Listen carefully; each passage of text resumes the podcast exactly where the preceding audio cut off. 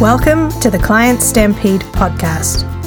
Everything you need to know to get more clients, make more money, and have more fun in your business. I'm your host, Julie Guest.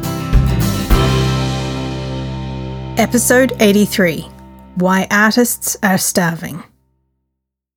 In the summer before the pandemic hit, I was at the Ann Arbor Art Fair in southeast Michigan, which is a pretty big deal in that part of the country.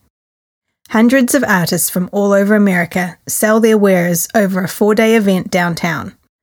The streets are closed to traffic, and visitors flock to this event in the tens of thousands. Unfortunately, the art fair ended up being held during the hottest week of the summer, with the kind of weather happening that you could fry an egg on the pavement. It was brutal, but my friends and I packed a lot of water and as avid art lovers, we grabbed our portable battery operated fans and pushed through the oppressive heat, eager to see what was on display. Unfortunately for the artists exhibiting, very few people had the same idea as us. The place had sporadic pockets of people, but was otherwise a humid ghost town. Every artist I spoke to said about the same thing. This art fair was the worst one ever. Many had been coming to the Ann Arbor Art Fair religiously for the last 10 or 15 years, and it was where many artists made the bulk of their sales. It made me sad to hear this, and it got me thinking. Weather aside, I made some very interesting marketing observations as to why these artists were really experiencing slow sales, and none of it had anything to do with the weather. Number one, very, very few of the artists greeted me when I came in to look at their art.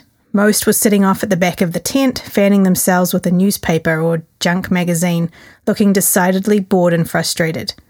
They didn't get that people want to buy art from people. We want to hear stories.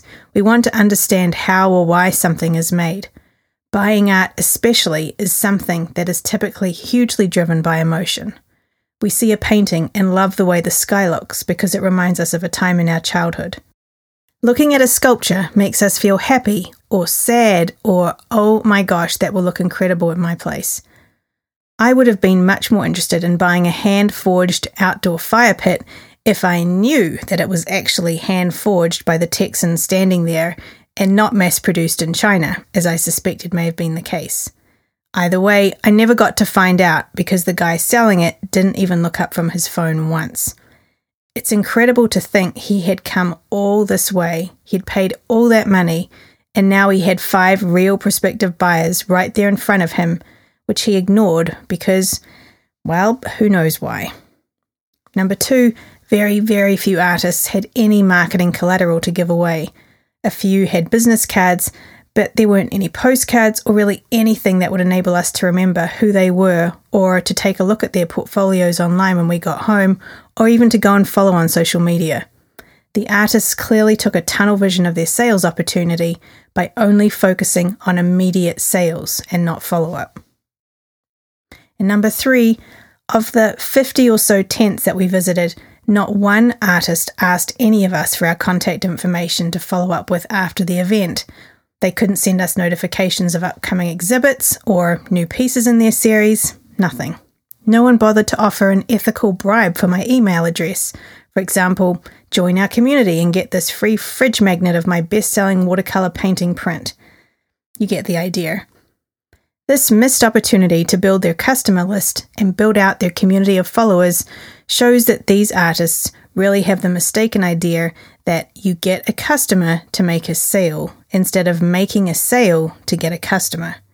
No matter how bad the weather, no matter how bad the crowds, if any of these artists had been collecting contact details of past customers, they could have held a special pre event show for VIP clients.